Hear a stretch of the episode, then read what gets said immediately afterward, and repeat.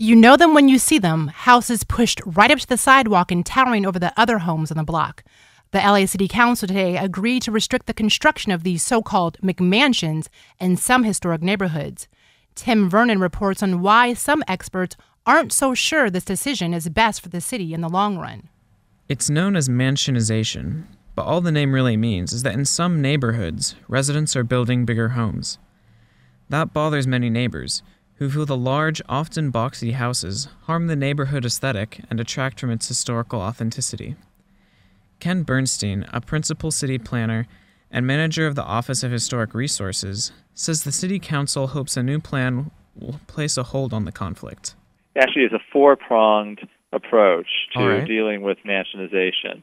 The first is to uh, take an immediate step to, to call a pause in uh, uh, development and demolition activity in, uh, uh, in some of the most affected neighborhoods through what's called an interim control ordinance. This pause could last anywhere between 45 days and two years and applies to 14 different neighborhoods. During the pause, the city will revisit laws created to manage large homes, put new zoning laws in place, and create new historical preservation zones.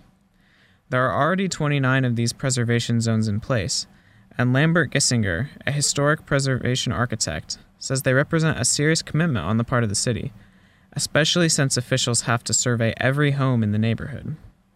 It's a large commitment, both in terms of staffing and resources to create historic surveys.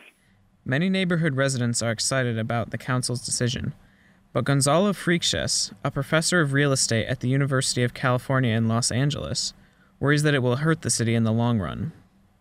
could um, could affect values in a negative way, in the sense that um, people are going to be less willing to move into a neighborhood that has some older, smaller homes and and move with the intent to upgrade them. The city council will hear from residents of both camps in the coming months. Tim Vernon, Annenberg Radio News.